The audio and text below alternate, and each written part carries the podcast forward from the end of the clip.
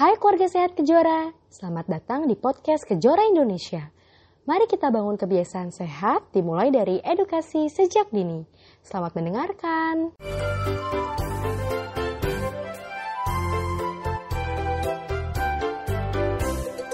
Halo, halo, assalamualaikum warahmatullahi wabarakatuh. Selamat malam, ayah dan ibu, keluarga sehat Kejora semuanya. Selamat datang di IG Live Kejuara Indonesia di hari Rabu 29 Januari 2022 ini. Uh, sebelumnya, saya memper memperkenalkan diri dulu. Saya dengan Dr. Gigi Ferry Ariska Dewi, spesialis konservasi gigi. Uh, boleh dipanggil Ika aja selama selama acara ini. Uh, saya ibu dari satu anak dan juga anggota dari Yayasan Kejuara Indonesia. Uh, saya di sini uh, akan memandu IG Live kita yang kurang lebih selama satu jam ke depan. Salam kenal ya ayah dan ibu semua. Um, pada hari ini nanti jam 7 malam ini Kejora akan menghadirkan seorang narasumber yaitu seorang psikologis klinis uh, anak dan remaja yaitu Marcelina Melisa, Magister Psikologi Psikolog. Topik yang akan dibahas uh, hari ini yaitu mengenai pola asuh tepat sesuai temperamen anak. Hmm, familiar sekali ya dengan kehidupan sehari-hari. Uh, saya coba invite Mbak dulu ya. Oke. Okay.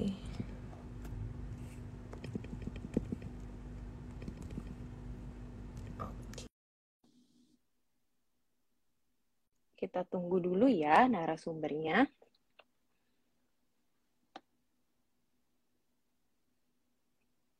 Hmm.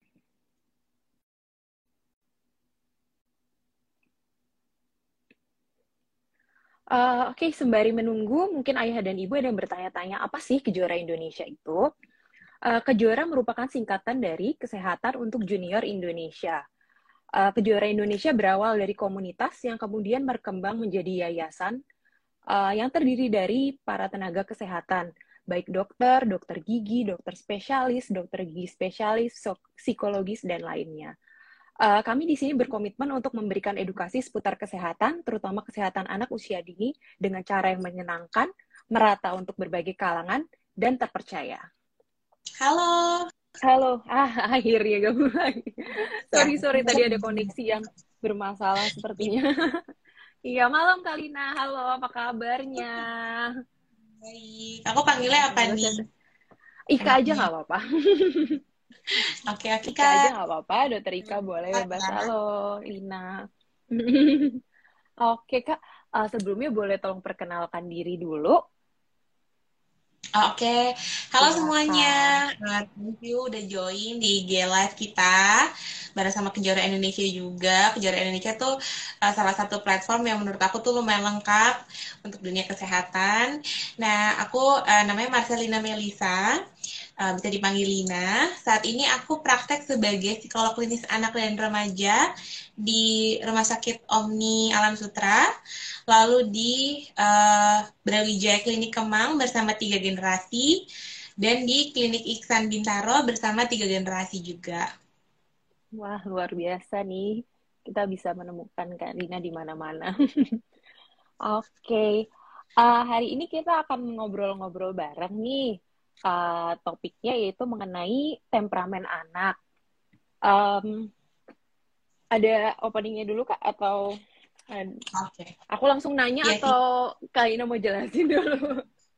Jelasin tentang temperamen itu dulu kali ya uh, nature-nya ya Ika. Jadi ya, anak itu uh, sebenarnya banyak yang uh, kalau misalnya orang tua gitu berhadapan sama anak yang baru bergabung sama lingkungan baru dengan orang baru ya ada di tempat yang dia itu belum pernah sebelumnya gitu. Jadi pertama kali misalnya dia sekolah pertama kali mungkin dia di daycare dan sebagainya. Nah terus kita memperhatikan nih uh, ini anak kita kok butuh waktu cukup lama ya gitu buat menyesuaikan diri terus juga untuk mengajak ngobrol temen yang lain atau ikutan main bareng sama temen yang lain gitu. Atau mungkin merasa nyaman dengan uh, lingkungan barunya dengan tempat dia berada gitu. Nah itu sebenarnya salah satu dari uh, ciri temperamen pada anak gitu jadi maksudnya uh, adaptasi. Berapa lama sih anak tuh butuh waktu untuk adaptasi gitu. Termasuk hmm. juga untuk merasa nyaman, regulasi emosinya juga,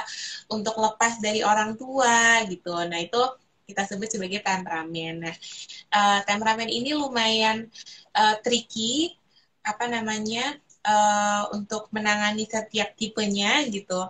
Jadi nanti kita akan bahas kali ya Ika ya selama satu jam ke depan nih ini dan pentingnya kita tuh selain memahami mudah-mudahan setelah IG Live ini lumayan paham dan juga bisa mengerti gitu. Oh, dan menerima juga ya. Oh, ternyata memang anak kita tuh uh, temperamennya bukan yang mudah gitu, tapi yang perlu waktu nih gitu. Jadi terkadang kalau misalnya orang tuanya susah menerima temperamen anak juga uh, jadi masalah gitu sih kurang lebih ya Ika. Hmm. Oke, okay. uh, eh, jadi temperamen anak itu ada beberapa macam ya kak? Betul. ada. Temperamen itu ada tiga. Hmm. Yang pertama itu easy child. Nah easy child itu anak yang uh, relatif mudah untuk beradaptasi.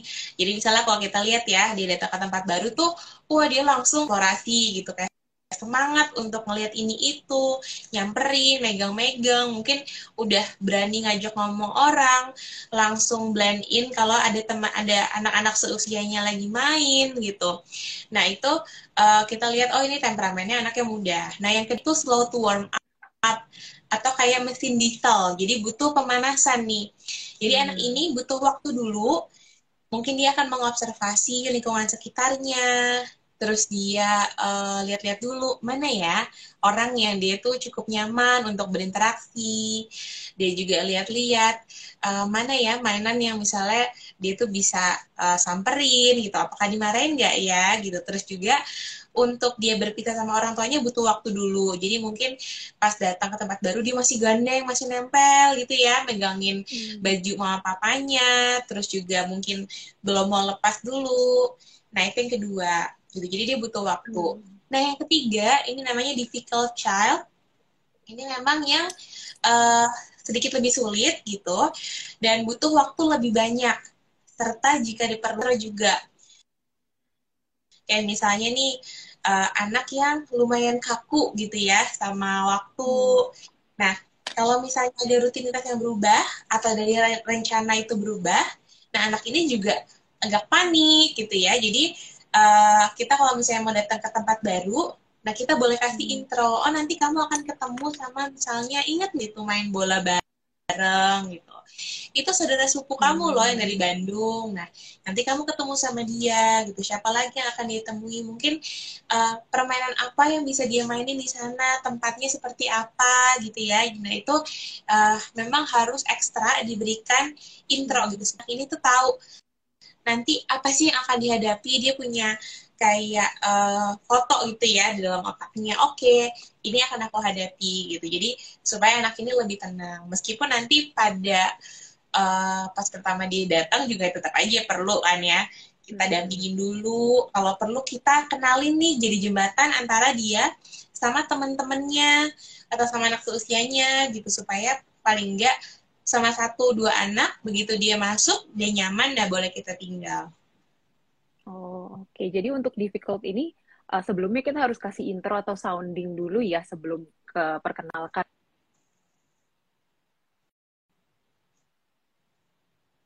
Itu ya kak ya. Membantu anak ini bisa menyesuaikan diri dengan lingkungannya. Kenapa? Sorry. Uh, oh iya tadi aku mengulang aja. Jadi kalau untuk anak difficult child itu uh, sebelum ketemu lingkungan baru atau perubahan berarti harus kayak kita sounding terlebih dahulu dan mungkin dibantu ya sama orang tuanya agar uh, untuk ke situ gitu. Uh, iya betul. Okay. Jadi orang tuanya di sini juga kayak batan dulu gitu ya. Mungkin nggak langsung kayak lepas terus dia ngobrol-ngobrol sama saudaranya tapi dia menemani dulu sebentar. Tunggu sampai anaknya tuh lebih nyaman gitu. Karena biasanya anak yang di klub ini tuh banyak nangis juga ngerengek-rengeknya hmm. lama gitu. Oke. Okay. uh, oh iya buat uh, keluarga kecuraya ibu sekalian kalau ada yang mau bertanya bisa langsung di sini ya. Ini kebetulan pertanyaannya pas dengan pertanyaan saya nih dari Kak Alis Kaulandari Apakah temperamen pada anak adalah turunan dari orang tua? Apakah bisa diubah agar anak punya temperamen yang baik? Apa, uh, jadi apa sih faktor-faktor yang mengaruhinya dari temperamen anak itu sendiri? Oke. Okay. nah, biasanya munculnya di usia berapa ya mulai kelihatan ciri-ciri punya jenis temperamen baik easy, slow atau difficult tadi kak? Oke, nah uh, temperamen ini merupakan sesuatu yang memang faktor bawaan ya, jadi bawaan dari lahir gitu. Biasanya memang dia akan mewariskan bisa dari ibu, bisa dari ayah, bisa juga kombinasi gitu. Jadi karena kalau kita lihat nih, oh temperamennya anak ini seperti ini, nah kita bisa cek tuh bapak papa mamanya gitu gimana ya. Biasanya hmm. ada salah satu yang sama Nah, nah, tapi temperamen ini juga temperamen ini nggak bisa berubah gitu ya. Tapi kita bisa membuat supaya anak bisa lebih adaptif dengan temperamen yang dia punya. Misalnya anak-anak ini tuh punya temperamen yang slow to warm up gitu ya. Jadi dia perlu untuk uh, waktu dulu. Nah, kita berusaha untuk dia lebih fleksibel lebih banyak ketemu orang yang baru, terus juga pas udah ketemu orang baru dan dia bisa untuk uh, blend in, dia bisa untuk berinteraksi, kita juga kasih apresiasi gitu. Jadi kasih umpan balik yang positif, boleh pujian, boleh juga kalau anaknya senang dipeluk, dipeluk gitu. Jadi dia itu uh, dari bahwa oh ini ada tantangan nih dalam diri saya. Nah, saya tuh berhasil gitu untuk melalui dan ternyata umpan baliknya dari orang tua saya tuh positif loh. Jadi nanti lain kali saya akan mencoba untuk lebih berani gitu. Jadi yang uh, kita bisa lakukan adalah membuat anak dengan masing-masing temperamen itu bisa lebih adaptif nanti ketika beradaptasi, hmm. ketika menghadapi perubahan, gitu sih kurang lebih. Nah, bisa dilihat dari usia berapa Sebenarnya uh, saya tuh pernah baca bahkan dari MPASI itu udah bisa mulai terlihat nih uh, dok. Jadi hmm. kalau MPASI itu kan anak belajar untuk uh, kenal berbagai tekstur makanan gitu ya.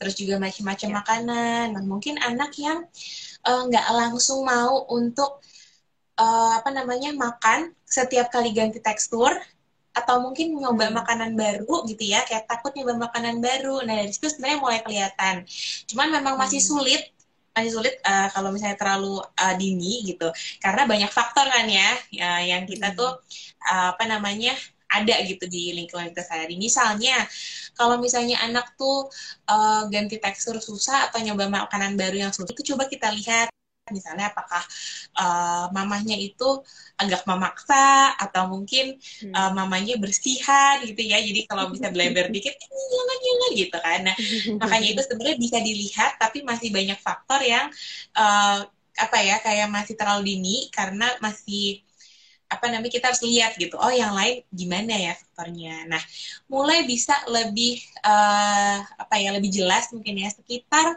dua setengah tahun tiga tahun gitu di saat anak itu mulai punya keinginan untuk main bareng sama teman-temannya gitu jadi hmm. uh, tahapan bermain tuh ada banyak dari yang anak nyaman main sendiri gitu kalau masih bayi dia asik main sendiri nanti dia mulai ngeliatin uh, sekitarnya mungkin ngeliatin temennya gitu ya. Tapi dia tetap main sendiri sampai nanti akhirnya main barengan. Nah kita bisa melihat hmm. pas uh, anak itu udah uh, mau main barengan gitu. Artinya dia gimana nih?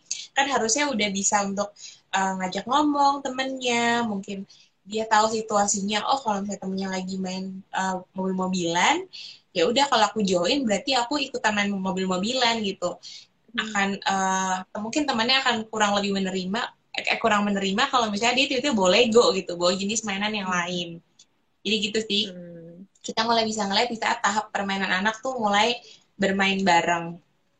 Hmm. jadi dia mulai kelihatan ya gimana cara dia mengadaptasi. Kalau eh, sebenarnya hmm, seiring bertambahnya usia tuh pola temperamen ini bisa berubah ya berarti.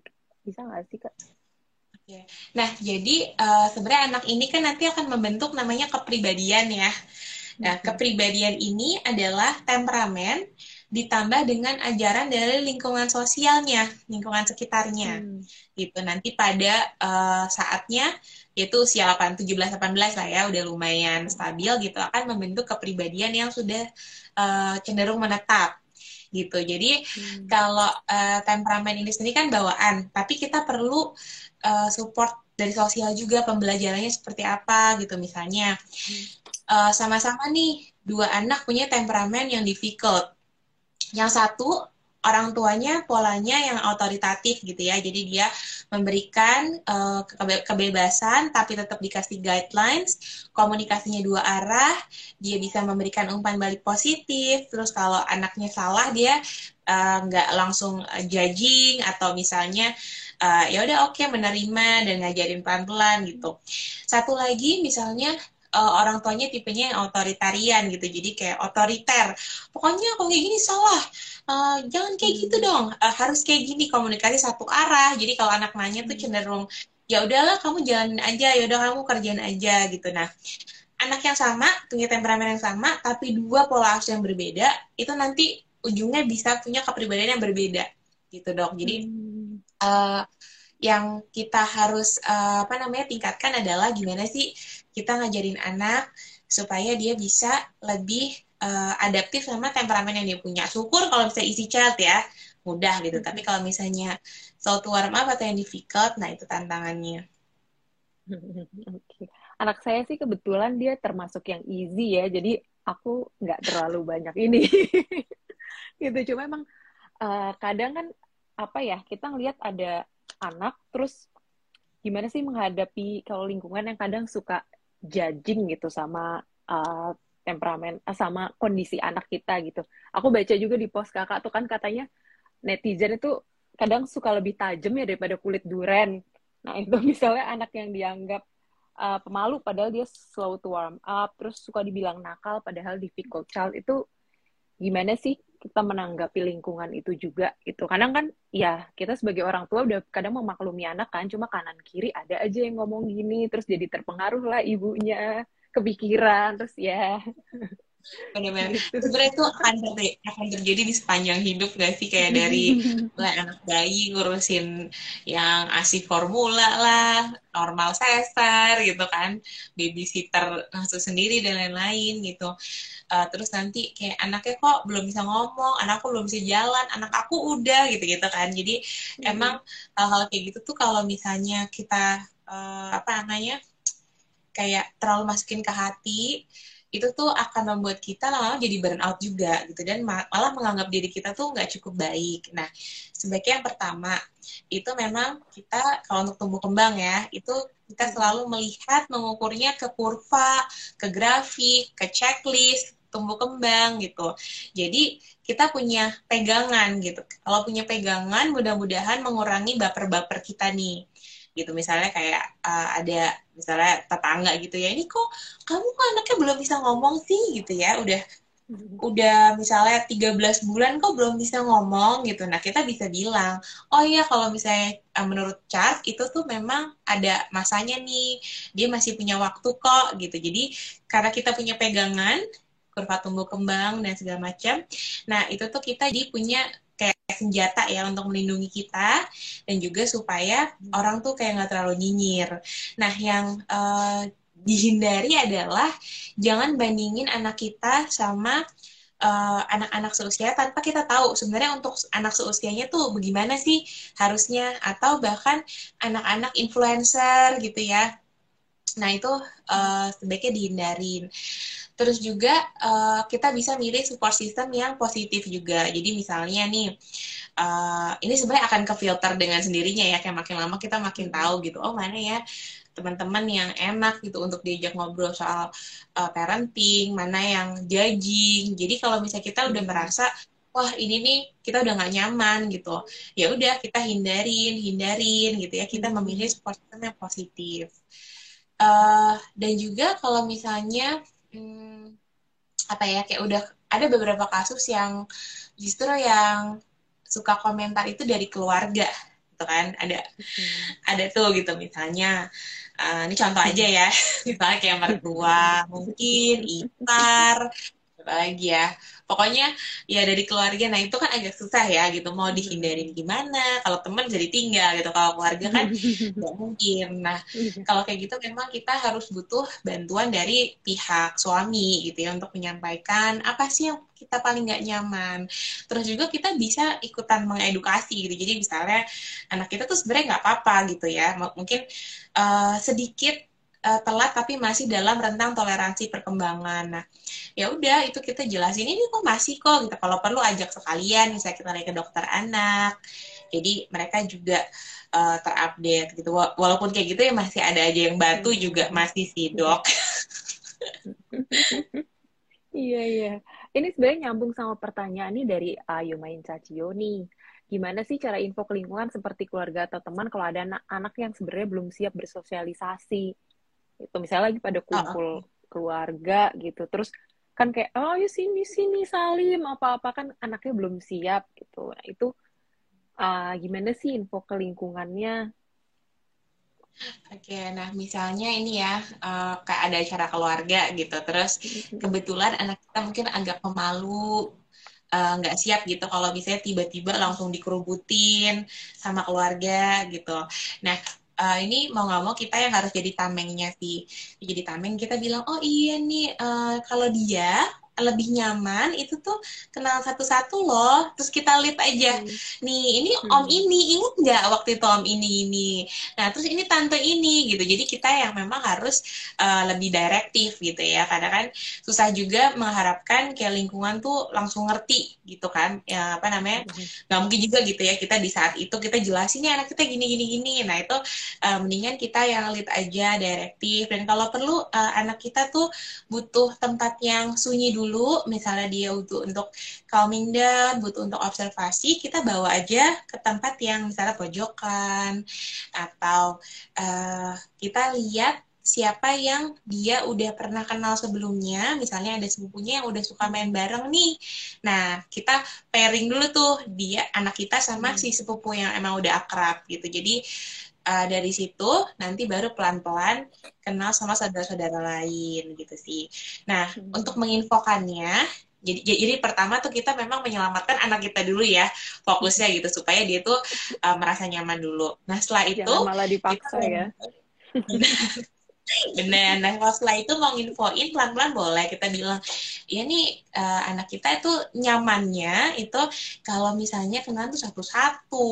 Hmm. Dan saya juga mendukung, mendukung cara anak saya seperti itu, gitu. Hmm. Jadi uh, apa namanya? Ya kita jadi benteng sih ya, hmm. karena mungkin uh, kalau orang lain kan sulit gitu untuk memahami. Oke, sip-sip. Terima kasih kak. Oh, terus ini uh, kalau manajemen sebagai orang tua supaya anak yang dengan temperamen khususnya misalnya difficult chat agar tidak tersulut emosi itu bagaimana ya? Soalnya ini ada juga yang uh, bertanya nih masalah anaknya hampir dua tahun dia suka memukul walaupun sudah diberitahu uh, langsung minta maaf tapi tetap diulangin lagi. Bagaimana supaya tidak keterusan?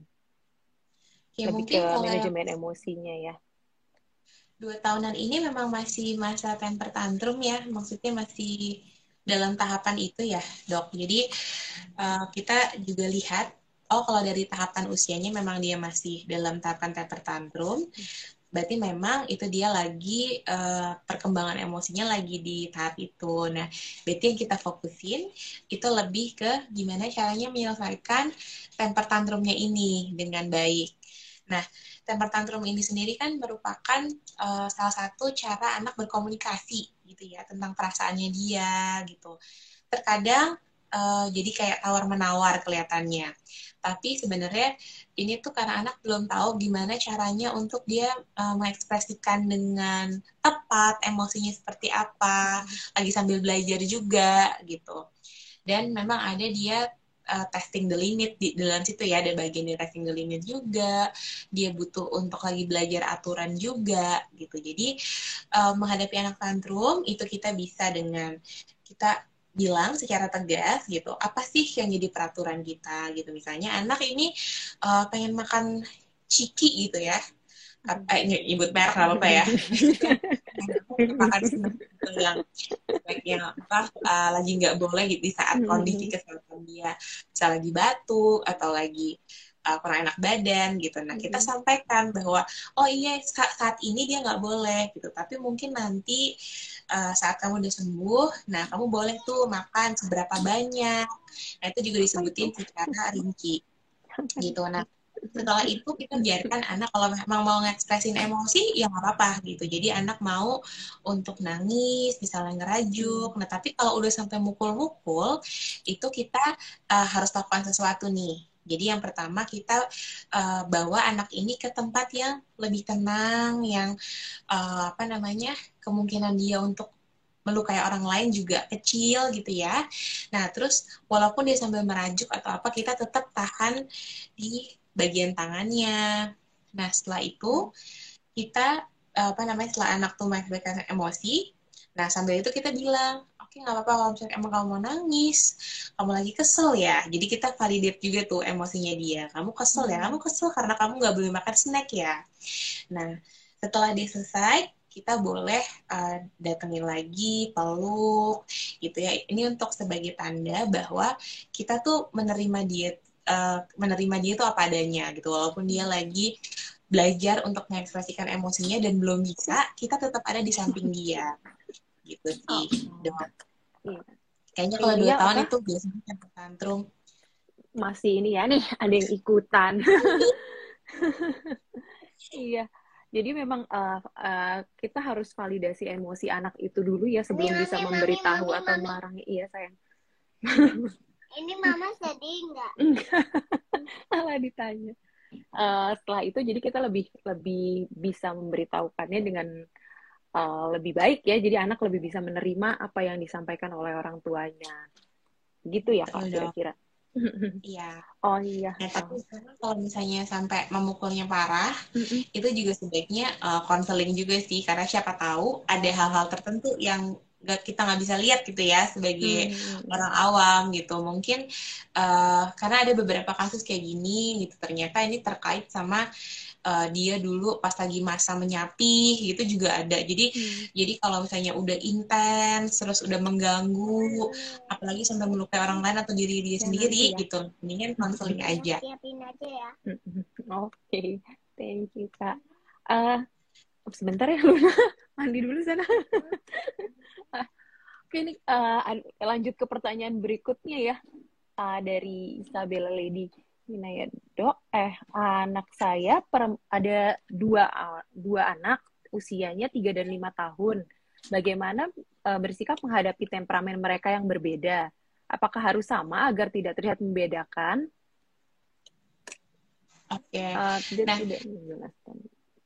Hmm, tapi kayak temperamennya apa ya? Uh, iya, cuma Jadi tidak sebenernya... disebutin sih yang temperamennya apa. Mungkin Mbak Lady boleh tambahin lagi di komen jenis temperamennya apa anak yang 3 sama 5 tahun ya supaya lebih bisa lebih jelas gitu.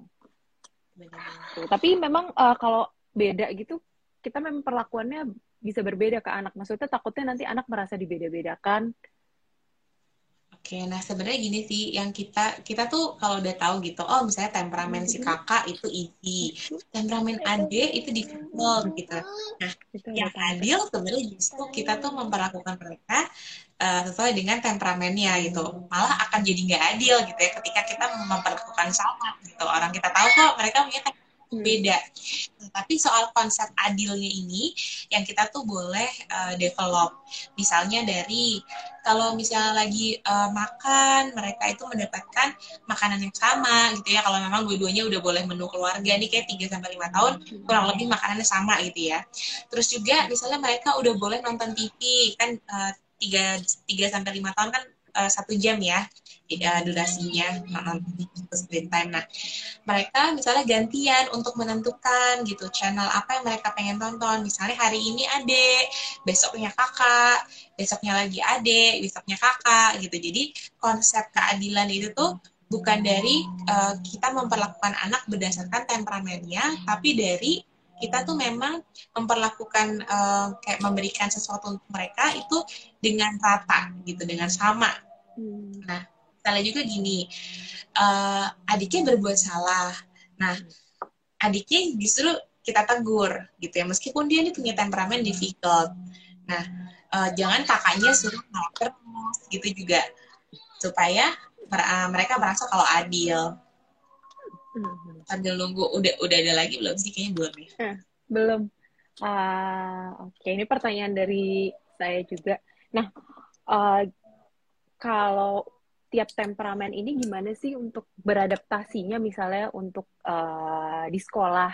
Karena ya kita kan nantinya apa? Ya anak paling banyak sosialisasinya mungkin di sekolah ya yang memang wajib gitu. Itu uh, gimana sih cara apa beradaptasinya untuk anak-anak itu di sekolah? Oke. Okay. Mungkin kalau yang easy child eh, nggak uh, usah saya jelaskan detail ya karena kan hmm. relatif mudah kan biasa dia uh, lumayan cepat adaptasinya. Yang penting kita kasih tahu aja nih, oh dia mau sekolah, sekolahnya mulai kapan, mungkin apa aja yang harus dilakukan sebelum sekolah gitu, mandi pagi, sarapan dulu, apalagi kalau ini peralihan dari sekolah daring ke sekolah yang PTM gitu kan, tetap ada perubahannya. Tapi kalau easy uh, relatif mudah lah.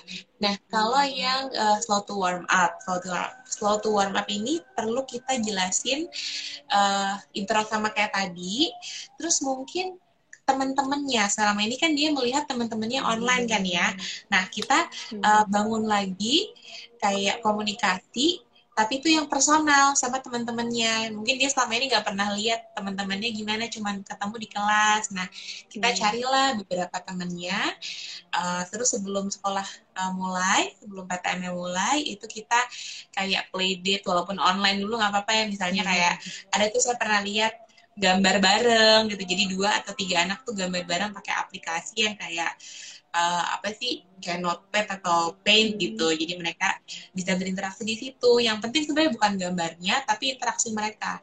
Mereka hmm. ngerasa deket nih gitu. Jadi nanti ketika sekolah PTM mereka nggak ngerasa asing hmm. gitu nah jadi pas nanti masuk sekolah, kita bisa bilang, itu loh inget nggak si Kara yang uh, waktu itu drawing sama kamu kak, gitu. Atau misalnya uh, si kalau memang bisa playdate beneran ketemu gitu kan, lebih enak lagi. Inget nggak yang waktu itu kita main bareng loh di playground dan segala macam. Nah khusus untuk yang difficult ini memang perlu ekstra nih dok. Jadi hmm. misalnya anak mau uh, sekolah pertama kali, kita selain uh, kasih tahu yang tadi itu kita perlu banget untuk kalau perlu mengunjungi sekolahnya dulu gitu sebelum sekolahnya hmm. mulai. Hmm. Jadi dia melihat tuh fisiknya, mungkin kita lewatin beberapa kali.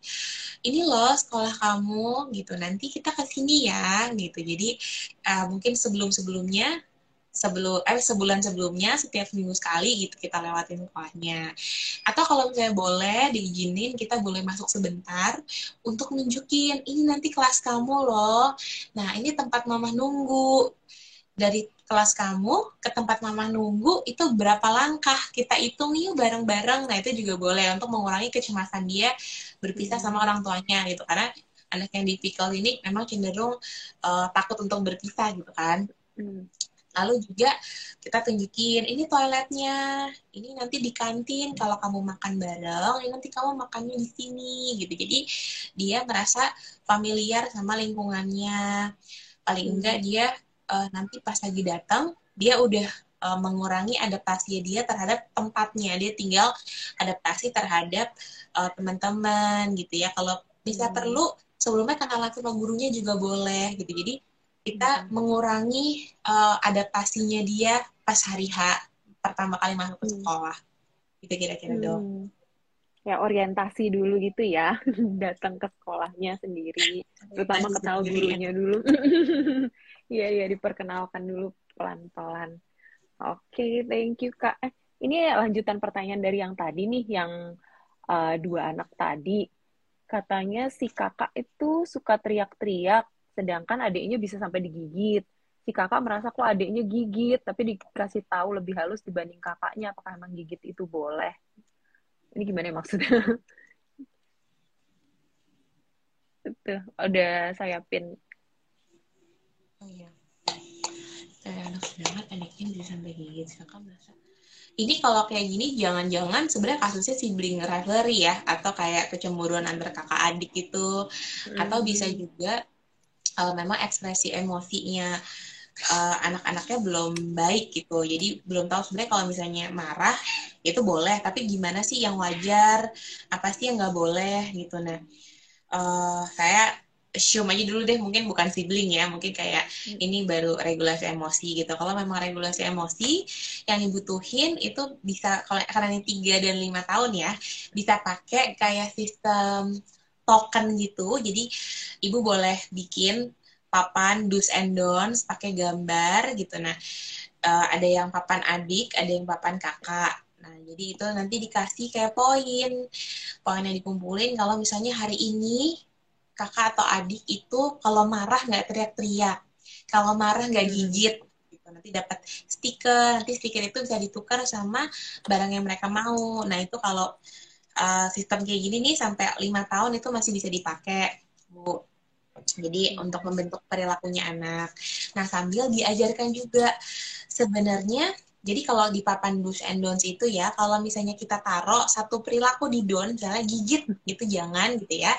Nah kita juga harus kasih tahu di papan yang sebelah do's-nya itu apa yang boleh gitu misalnya.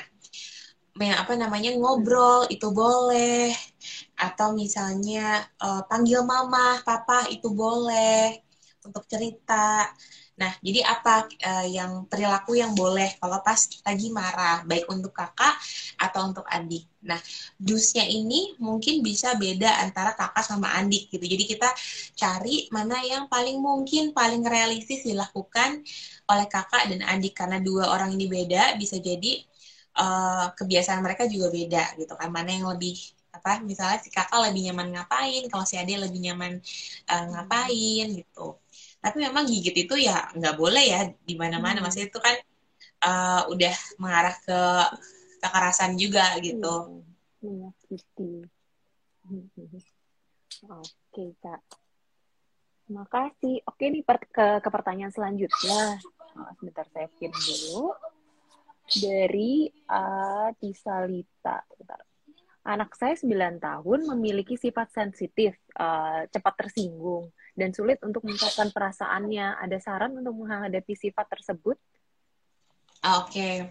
Okay. Nah, yang pertama coba uh, latih pertama latih diri sendiri dulu gitu. Nah, baru setelah itu kita latih anak untuk namanya validasi emosi.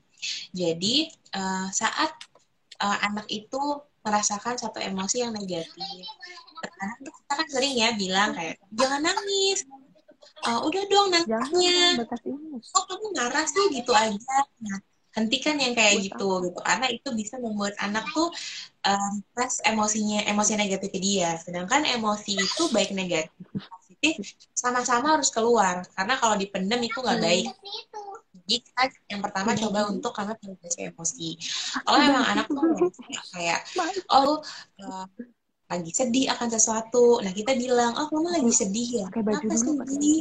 Tadi gambarnya dirobek ya sama teman atau misalnya tadi mainan kamu ada yang patah ya gitu. Jadi kita uh, membuat anak itu tuh merasa diterima bahwa oh dia merasakan hmm. emosi kayak gitu tuh sesuatu yang wajar. Nah yang kedua kita juga uh, apa namanya membangun komunikasi yang terbuka nih sama anak kita. Yang pertama kita tuh nggak nggak judging ya, nggak jadi orang yang judging gitu misalnya. Uh, anak bilang gitu, iya nih ma aku susah nih ikutin pelajaran matematika deh. Nah hindari yang kayak judging gitu. Kamu sih nonton TV mulu gitu ya. Susah banget diajak belajar gitu kan. Atau misalnya kan kamu ngobrol mulu sih pasti ngobrol kan. Gitu. nah hindari yang kayak gitu karena itu bisa bikin anak uh, jadi malas cerita sama kita. Karena kayak dia lagi cerita kesulitannya nih. Hmm. tapi instead of menerima dan mendengarkan namanya malah kayak uh, apa namanya ya being judgmental gitu ya.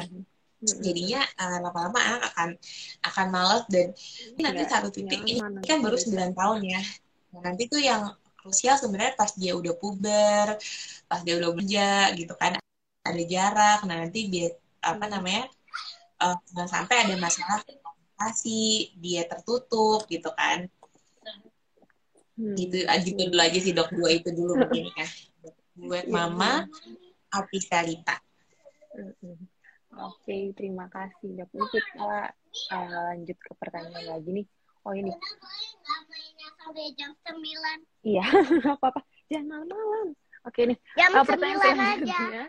Kalau masih kecil bisa dibantu orang tua untuk diberi pijakan agar bisa beradaptasi. Kalau sudah semakin besar gimana ya mengajarkan anak supaya bisa lebih mandiri beradaptasi sendiri? Oke, nah ini kalau misalnya ayah ibu pernah lihat ada orang yang lagi ngecat bangunan atau mungkin lagi uh, di depan gedung-gedung gitu kayak ada besi-besi penyangga ya yang warna merah biasanya namanya scaffolding. Nah ada uh, yang namanya metode scaffolding pada anak. Jadi kita membantu anak ketika sesuatu itu satu tahap lebih sulit buat anak.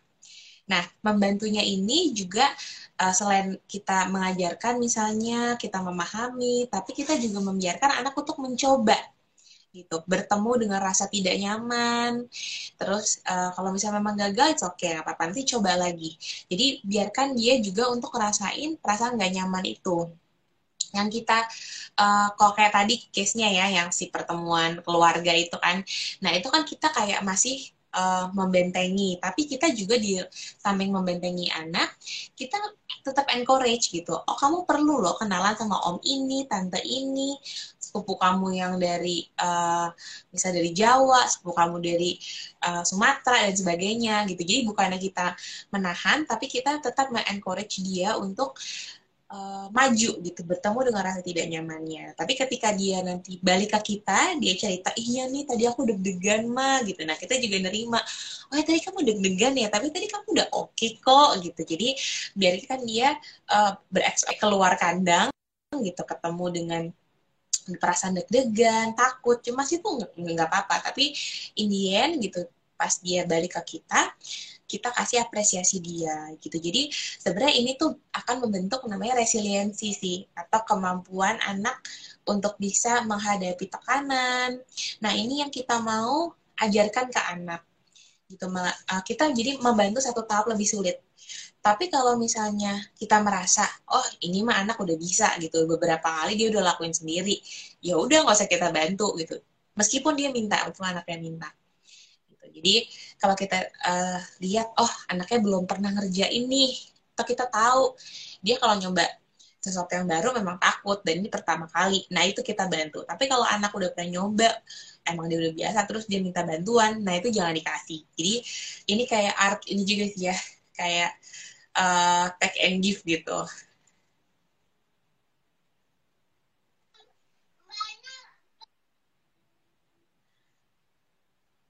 Aduh, ya.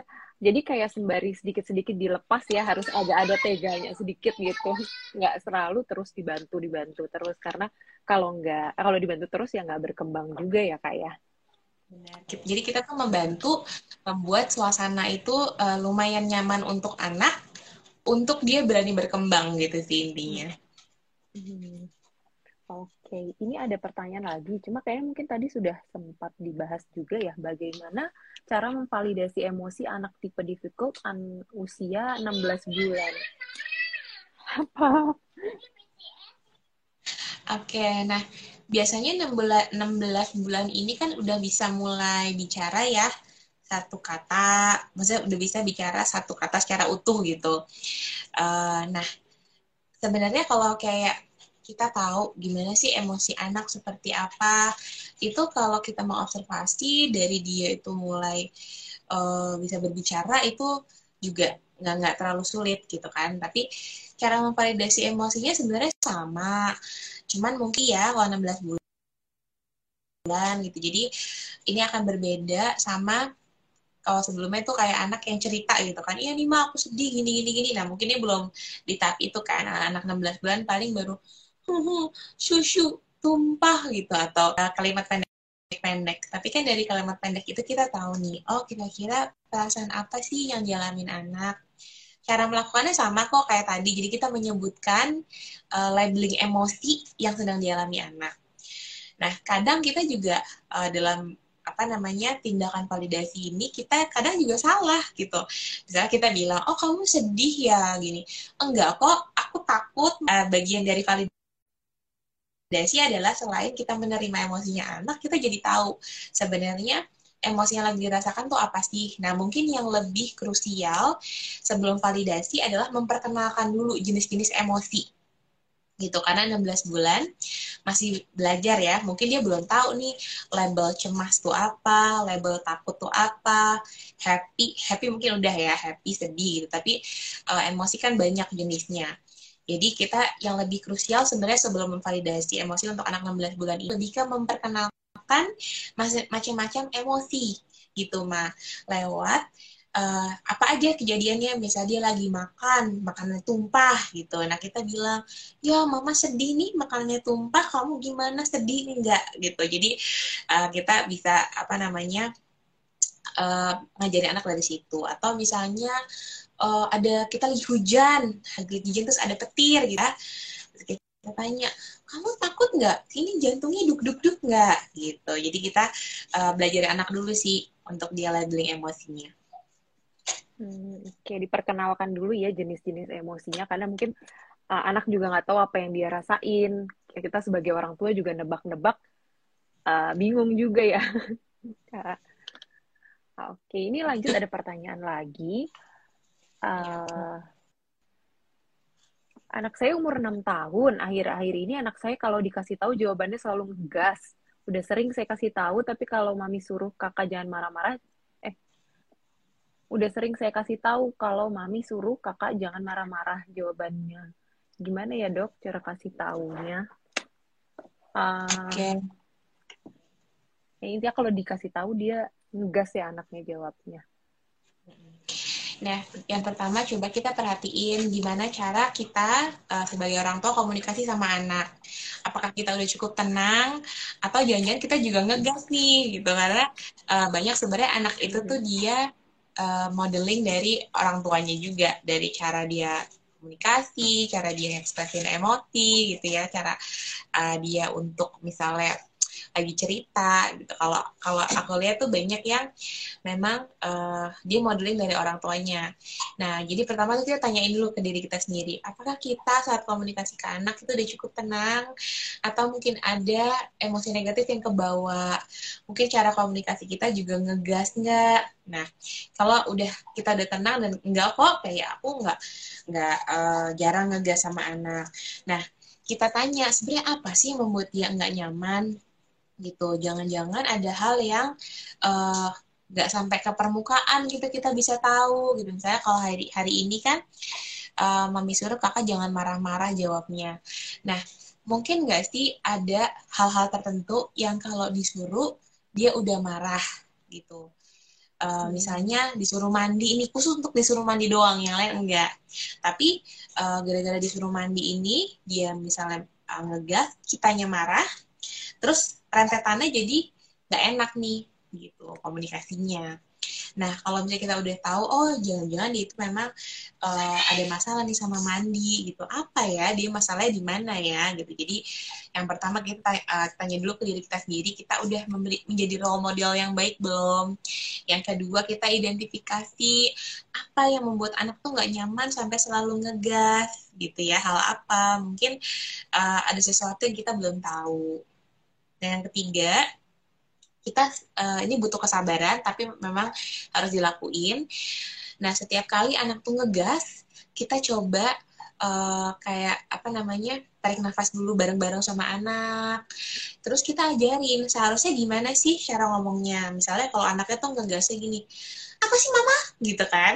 Nah terus kita ajarin uh, coba kamu ngomong yang lebih enak lebih tenang kayak gini. Kenapa sih mah gitu. Jadi kita juga ajarin uh, kalimat pengganti yang bisa diucapkan selain yang dia ngegas itu. Hmm. oke. Okay. ya kalau dari mungkin saya punya pengalaman juga kadang kalau anak udah mulai ngegas ya emang mau ya jadi ke bawah ya mau nggak mau kadang tuh ibu pasti jadi ke bawah ya ininya. Ah, anaknya nangis ibunya pengen nangis. Anaknya ngegas ibunya jadi pengen ngegas. Emang harus kontrol diri ya. Betul. Makanya kadang tuh kalau memang kitanya yang udah eh, nggak uh, enak juga nah kita tuh ya take a break dulu aja. Nggak apa-apa gitu karena hmm uh, kalau misalnya emosi kita lebih tenang gitu kita ngadepin anak tuh juga yang yang pertama anak tuh nggak kayak jadi ofensif gitu tapi ya udah dia jadi bentengnya turun juga kan hmm. nah lalu kita juga lebih bisa mikir nih apa sih yang yang bisa kita lakukan karena yang tadi tiga hal itu kalau misalnya kita emosi banget uh, kita mau ngajarin apa gimana juga itu susah tuh kepikirannya karena kayak hati masih panas gitu ya hmm. Iya, yang ada ngomel nyerocos banyak, anaknya nggak nangkep apa-apa. Ini kamu gini gini gini gini, terus ya udah nggak nangkep deh dia. Jadi curcol. Iya kak. Uh, ini kayaknya pertanyaannya udah. Oh terima kasih katanya yang sudah jawab. Uh, pertanyaan sudah semua nih kak. Uh, mungkin ada yang mau disampaikan lagi untuk uh, mengenai temperamen anak ini? Oke, paling aku kasih ini aja kali ya kayak closing statement gitu ya. Jadi kalau menghadapi anak dengan masing-masing temperamennya, itu memang yang pertama kita harus memahami dulu apa temperamen anak. Yang kedua, kita membantu anak untuk menciptakan suasana yang nyaman itu dengan uh, kita menerima bahwa oh ya anak saya temperamennya difficult oke okay, nggak apa-apa. Dan nggak nyalain siapa-siapa nih gitu. Bukan kayak gini ya ini anak saya temperamen difficult jangan gara-gara saya ini itu segala macam. Enggak gitu. Anak hmm. saya temperamen difficult memang itu dari bawaan. Terus yang penting gimana uh, kita bisa menerima itu. Kita harus melakukan apa nih buat anak kita? Kalau tadi ada case-nya kakak adik itu harus diperlakukan sama nggak sih? Gitu jawabannya. Diperlakukan sesuai dengan temperamennya masing-masing tapi keadilannya itu nanti kita ajarkan melalui kalau memberikan sesuatu itu eh, sama-sama dikasih kalau memang kita menegur salah satu itu juga konsisten perilakunya jadi nggak dibedakan gitu sih kira-kira uh, dok Ika. Oke, ya. makasih kak. Oh satu pertanyaan lagi, uh, pada kondisi apa sih yang uh, kira-kira anak ini sampai butuh konseling anak dan orang tua yang mungkin. Oke. Okay. Pada kondisi di mana sudah mengganggu kehidupannya anak gitu. Misalnya hmm. uh, dia di sekolah itu benar-benar sampai susah banget orang yang memahami dia gitu. Atau dia ngamuk terus sampai ngelukain diri sendiri sampai ngelakui uh, ngelukain orang lain. Terus juga uh, orang tuanya sampai mengalami parental burnout misalnya gitu kayak nggak sanggup menghadapi. Nah kalau udah kayak gitu mendingan konsul aja gitu karena uh, memang ya butuh pertolongan ya gitu. Misalnya kita udah udah mencoba nih ngaplikasiin tapi kok nggak bisa bisa ya gitu. Kadang-kadang ada kasus yang orang tua ini punya inner child masalah inner child yang belum selesai gitu jadi kayak uh, apa ya kayak luka masa kecil gitu yang bisa ke trigger dengan perilaku anak nah juga ada sih jadi kalau udah mengganggu nah itu langsung kontrol mm-hmm. aja hmm, Oke, okay. jadi kalau udah merasa terganggu dari orang tua dan anak jangan ragu-ragu untuk konsul aja untuk ke depannya supaya lebih baik ya kak. Oke, makasih banyak Kalina untuk uh, materinya hari ini bagus sekali, benar-benar uh, membuka apa ya pengetahuan kita tentang gimana sih apa itu temperamen anak dan bagaimana cara menghadapinya. Memang yang namanya orang tua itu nggak uh, pernah berhenti buat belajar ya, pasti ada aja tahapannya yang uh, anak berkembang seperti ini, kita juga harus belajar lagi. Pokoknya never ending learning lah jadi orang tua ya. Oke, okay, makasih banyak Alina. Sampai jumpa lagi. Terima kasih.